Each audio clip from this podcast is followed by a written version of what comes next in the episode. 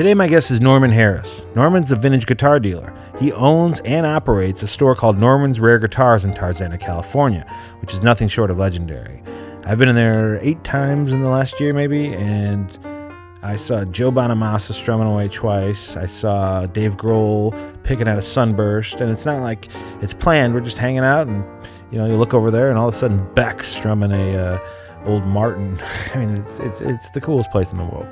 Uh, he's one of the nicest guy. He's been in the game for over 50 years, and was kind enough to sit down and tell us his story and what's going on, and also let me try on Tom Petty's hat, which was uh, one of the coolest moments of my life. So, without further ado, this is Norman Harris live at Norman's Rare Guitars. Let's go. We were just talking a minute ago about the length that this store's been open. 1975. That's when I first opened the store, but I kind of was buying and selling guitars. Uh, I grew up in Miami, and I started in Miami, and then I came out with a band in uh, 1970. And uh, because I like to eat on a regular basis, I figured the guitar thing was probably the smarter move. So I kind of transitioned into Plan B. Wow, I used to live in Miami, Coral Gables area. For Yeah, I went to years. University of Miami. So did my Oh, wife. Amazing. Uh, too hot for me now, though. Humid too. Yeah. So you were just how you know before internet, obviously. How were you just coming across pawn stores and buying rare guitars? Well, or um, you know, it stuff was that a you knew was pretty, legendary? It was kind of a pretty inside thing with vintage guitars. I had a, a band uh, called Kathmandu in the late '60s, and I had a guitar player and bass player. They were both uh, they both played guitar. And they both doubled on bass, and neither of them uh, had a bass. So I ended up buying a bass so that they could kind of switch off. And I figured maybe at some point I'd learn how to play bass it turned out I ended up buying an old jazz bass out of the newspaper in Miami, and it was from a legendary R and B performer uh, that in in Miami uh, there was a band called Frank Williams and the Rocketeers featuring Little Beaver, who was like my favorite guitar player and Little singer. Beaver. The guy's amazing, you know. So still not as well known as he should be. And I ended up buying this bass from them, and then everybody wanted that bass, and people were started making me offers on it, and I went, "Wow, this is pretty cool. I can actually Yeah. maybe buy and sell some musical instruments on the side, and uh, make an actual living." you sensed the lucrativeness of it. Was um, was it generally like famous musicians had played the guitars, or were they just ki cards that were Not guitars that were hard to come by? No, I mean at the time, like the uh, a lot of the manufacturers had gotten to a point where at first they tried to perfect their designs and they made them the best that they possibly could. Once they got the designs down, they got to the point with. Uh, how do we save two dollars on this part and how do we save five dollars on this? And eventually it was kind of being evident that the quality was going down. And you know sometimes you know they perfect it and then they try to save money. And uh, so some of the top players in miami noticed that and they wanted some of the older instruments. Oh, yeah. and uh, i was actually a hammond organ player back in the day so i didn't really I mean, I played a little guitar and a little bass, but you know, The but that was B3? kind of my B three, right? Yeah. So, um, but we realized what the differences were, and my guitar players kind of showed me, you know, check out the neck on this ES three thirty five. Now let's check out the neck on the newer ones, what they're doing, and they made the neck, the nut, real narrow on the newer ones. Um, the early ones had PAF pickups; they just were warmer sounding, and I kind of was. They pointed me in that direction, and then I kind of picked up on that and realized that the old stuff was made with more care. A lot of the times, also the wood before it ever became a guitar might have been 50 or 100 years old, oh, wow. and uh, now they have to artificially age the wood and now everything's done with uh, these CNC machines, but back in the day there was an individual uh, thing that happened with every guitar. You know, they were all different from the next one that came off the line. When did they start artificially uh, generating the wood? Well, I mean, out of necessity, that's been more recently in the last 10 years or so. But what happened was they started running out of these really great aged tone woods. So what ended up happening is they had to figure out a way, and some of it is marketing, some of it's a little hocus pocus in my uh, opinion. Um, you know, they can do certain things, but there's nothing like true age with wood. I mean, that's the whole point of the Stradivarius violin and all that. Uh huh. Yeah, I mean, even uh, I just spent fifteen hundred on a Martin DRSG, and the next different wood. I'm like, I didn't notice Yep. it till after. I don't know. Some I'm of them are like these compounds, and they're uh, you know it's not actual solid wood Yeah. and that kind of thing on some of the lower end uh, models. How were you advertising? I mean, you, were you on tour and you had a couple instruments with you well, always? you know, when I came out, you know, we had a pretty good band, and uh, kind of we got very lucky because one of my first very big customers was George Harrison. oh, and uh, he had a guitar that was given to him by Eric Clapton that uh, got stolen, and um, they found the guy that bought the guitar in a store in Hollywood, and uh, he wanted the guitar back for sentimental reasons and the fact that it was a great guitar. So this guy bought this guitar in a store in Hollywood. They were able to trace the guy down. And it was a late 50s Les Paul, which was affectionately known as Lucy because it was a red Les Paul from the late 50s. So uh, when they contacted the guy, the guy said, "Listen, I bought it from this store in good faith, and I would like to have a similar one, you know, um, to replace it. I'm happy to give George back his guitar." And he went into this store that was owned by a friend of mine. My friend said, "Well, there's only one person I know that's got some of these, and that's this guy Norm in the valley." so, uh, so and then word kind of started spreading amongst um, the players. Robbie Robertson from the band was uh, one of my early customers too. I had an ad running in the LA Times, and he saw it for some of the instruments I had for sale, and he contacted me, and then he called me a week later. I, I had like an apartment just filled with guitars, and nobody had vintage stuff, you know, Yeah. at the time back here. So um, he asked me, would I mind if I would bring if he could bring in one of his friends next week. I said, no, no, no problem. And he comes walking in with uh, Bob Dylan, Oh. and then they brought in Robben Ford and Joni Mitchell, and it just kind of by word of mouth just kind of started yeah. going. And that circle. And 1975, I kind of became a business. I had to think about opening a store, so I opened a tiny store. Where And, at? Was uh, on Tampa and Vanowen. Okay, in this It was a 500 square foot store. Then we moved to the corner. We got an 1,800 square foot store. Now this is a 6,000 square foot store. So um, we've kind of been forced to kind of expand. That's an amazing story. I knew you guys had been here, and obviously I've seen your YouTube videos with everyone from Tom Petty to Dave Grohl and all the documentaries. And Tom was a very good friend and actually uh, and a customer. And I played in a band with Ron Blair, his bass player, for two years before he was in the Heartbreakers. that's amazing. Um, was so sad to hear him pass. Yeah, suddenly. no, it was a terrible shock. He was in here uh, quite He recently would come in well. maybe a, within a year of his passing. Oh yeah, absolutely. In fact, uh, I'm involved with a charity called the Midnight Mission, which is a homeless charity downtown. And I talked Tom into playing for the Midnight Mission, and he he did with his first band, which was Mudcrutch, which was a couple of the guys from the Heartbreakers, Mike Campbell and Benmont Tench. And um, he decided that he was going to put his original band back together uh, to do a tour. And uh, I kept I had a guitar that Tom really wanted. It was a really rare Rickenbacker guitar, and I told him it's not for sale. But if you play for me for this charity, we'll make a deal, and I'll trade you for something you're not using. And he oh did. And when he finally got the guitar that he wanted, he used it on the Super Bowl. That was his favorite guitar. It was a Rickenbacker 12 string that was very rare. When you get the early success of Robbie Robertson, George Harrison, I mean that obviously just fuels you to keep doing this. It's uh, Yeah, well, I God's mean, way I of didn't telling know you to keep. if I opened a store if I was going to be in business a year down the road or not. You know, now we're you know at many the, years later. At the original store, were you carrying like modern guitars as well? No, in had- the very beginning, was it was all vintage, and then it got to the, the point where, you know, we started doing modern guitars as well because um, they're affordable, and we didn't want to kind of be so elitist that we were just doing this one thing. My real love is in the vintage guitars, Yeah. but you know, we have a lot of even beginner guitars for you know young people just starting out, and pro quality, mo- mostly pro quality. Uh, New and used, and then the vintage, which is really my main thing. Do you get a lot of um, internet sales? Do people get Yes, customs? a lot. And uh, you know, maybe about nine or ten years ago, we started doing this social media campaign.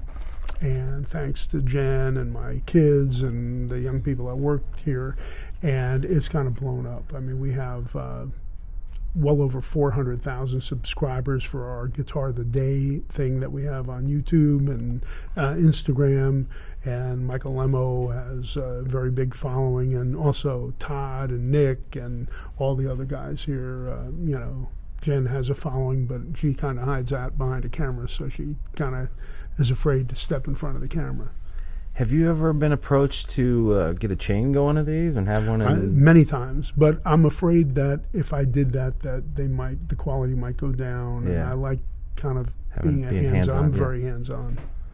that's amazing. What's been like? I mean, I don't even know if you can answer this question, but just the highlight of the store. You think? I mean, I mean, there's been a lot. We've been very lucky. We Just one that supplied instruments to a lot of movies, from Back to the Future to Spinal Tap to uh, you know other uh, movies that the guys from Spinal Tap did uh, for your consideration, and The Mighty Wind, and um, a Bette Midler movie called For the Boys, and the Temptation Story, and this Why Do Fools Fall in Love, Frankie Lymon. Yeah, a lot of times when they need something from a certain time period, they'll come to us, and we try to do. do you that. lease it to them, or do they just Uh, a lot of times we'll lease it. Sometimes they'll purchase it, depending on the budget of the movie and whether they want to lease or want to buy. Was, were you a guy back in those days when like George Harrison got his uh, guitar stolen? Billy Corgan had a he wrote Gish out Billy's of guitar. a friend of ours too. You know, Billy's We been a you, Billy. customer for many years. Yeah, he's a great guy. I know you're from Chicago, and Billy's from Chicago, and he's uh, he's a great guy. But were you a guy that if someone had someone stolen, you could kind of locate it for him, like a stolen car? Not necessarily, but I mean, like the thing with uh, George Harrison, it wasn't that we were able to locate it. He had located Yeah. where the guitar ended up, and they contacted the guy, and the guy said, "Look, you know, I wouldn't want to." Separate you from your guitar, George. But um, so I'm happy to exchange it for another one that's very similar. Um, so when they came to me trying to find one that was similar, that's where I came in.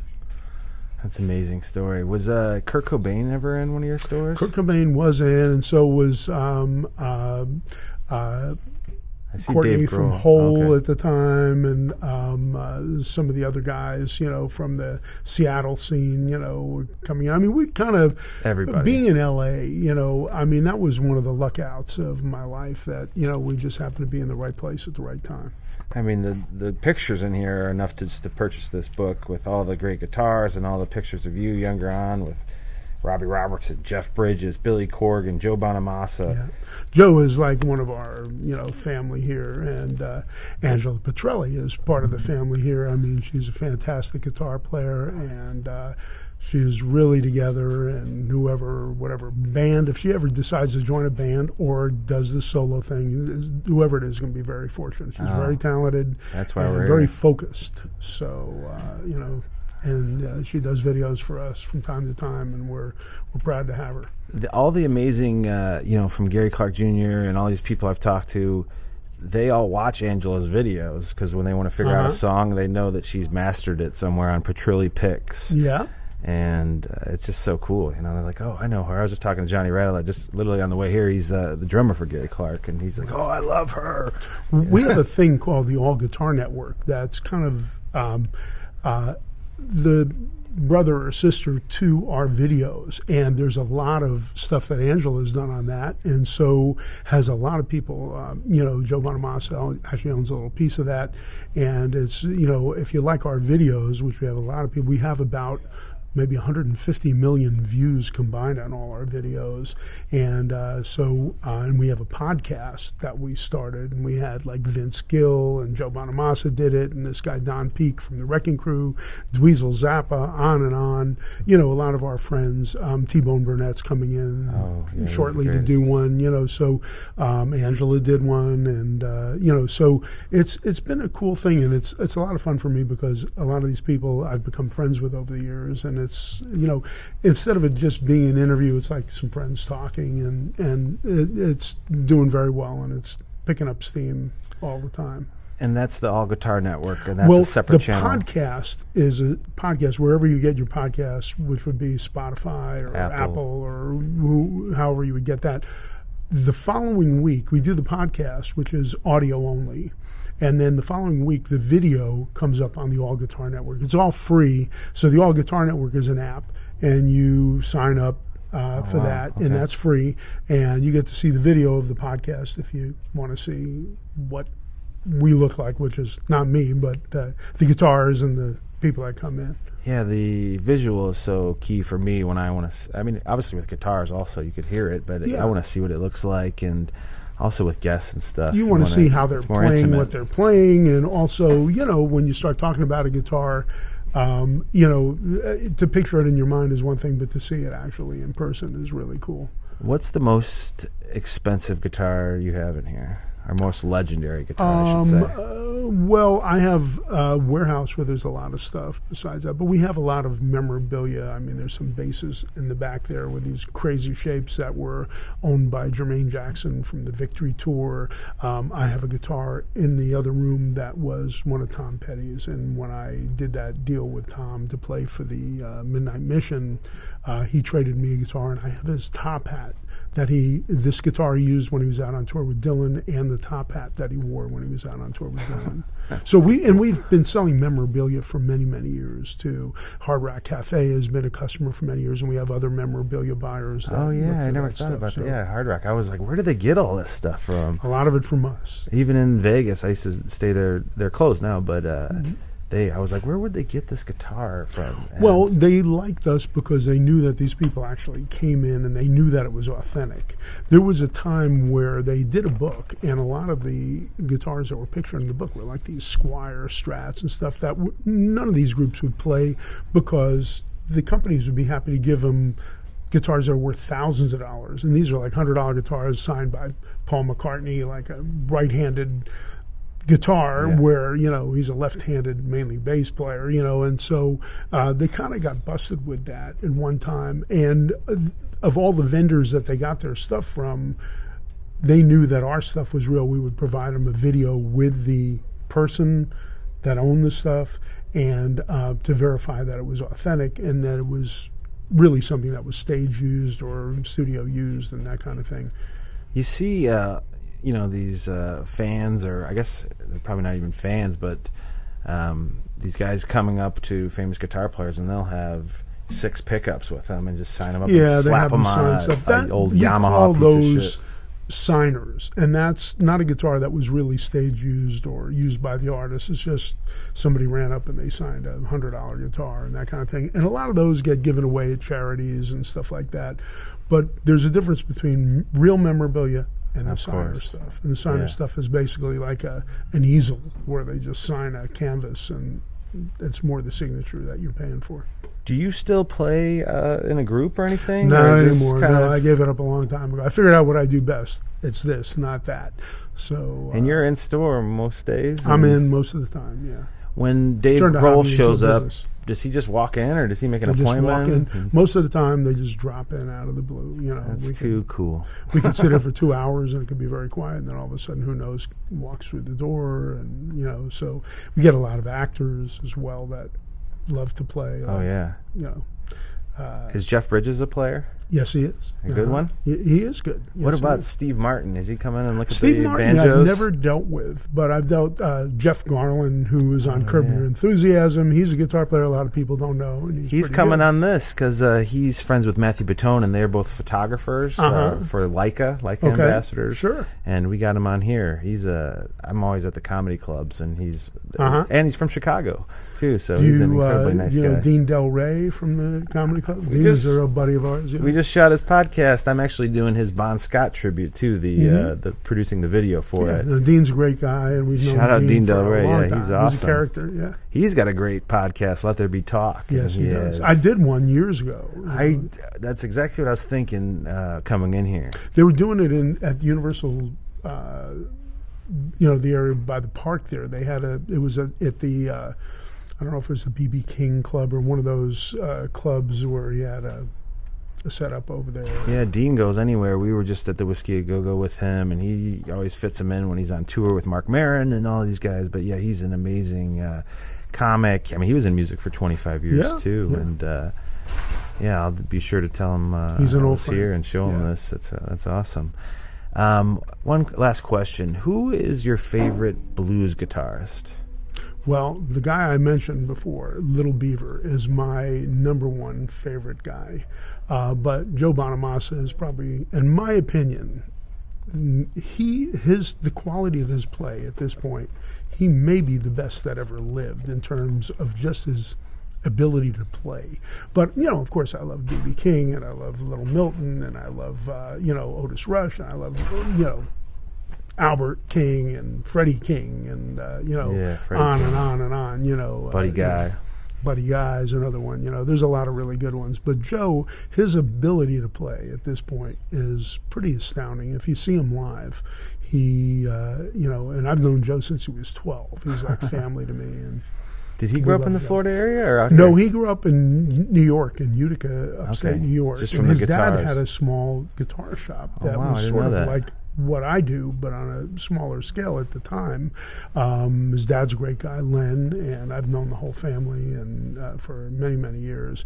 And Joe has also been very uh, integral in getting us a lot of social media attention too. You know, and uh, we love Joe, and he's uh, he's the thing about him is not only is he a great player. He, his head is on straight. He's a fantastic businessman. Um, he's got everything going. So I'm really proud of him. Yeah, he was. Uh, he endorses um, Eric Tessmer, where I met Angela at. Um, do you know Eric Tessmer from Austin, Texas? I know who he is. Yes. Yeah, he's a fabulous player, but I think he has something to do with Bonamassa on their website. Yeah, well, I mean, uh, he kind of nurtures a lot of these young players and has really been helpful to a lot of them. There's a guy named Josh Smith and Kirk Oh, yeah. Fletcher, and I know and those guys come to Hermosa Beach all the time. Yeah, killer, Kirk's a great players, guy. Yeah. I didn't know they were and, uh, associated with Joe as well. Chris Cain is another guy. Well, they he has a blues cruise, um, Oh, and yeah. uh, I go on it that. every year, and uh, it's unbelievable. I mean, there's themed cruises now that for everything, Yeah. and uh, so if you like '80s rock or '90s rock or hip hop or country or jazz or whatever, there's a theme cruise for that. But Joe has one called "Keeping the Blues Alive," and it's one of the most unbelievable things because Joe has his finger on who he has every year, and the quality of the acts is fantastic. That's so amazing. I have to come back here and really talk to you for an hour or two. No, and uh, I'm so glad you were here today. Thank you so much for sitting down with us, Well, sir. it's my pleasure, and uh, you know, Angela is you know a rising star, and Angela is you know she's really good people, and uh, you know she's very smart. She's a great player. She's very sweet, but she can be real tough too because she's a business person. So you don't mess with Angela. So I just spot the talent. I was like, we need to talk to her, and uh, she got on stage with Tessmer at the El Cid on Mm-hmm. Sunset over there, and just blew the doors off the place. And um, as she usually does. thank you, Norman's Rare Guitars here on Ventura Boulevard in Tarzana. It's nothing but legendary. Thank you, sir. Thank you very much. I appreciate it.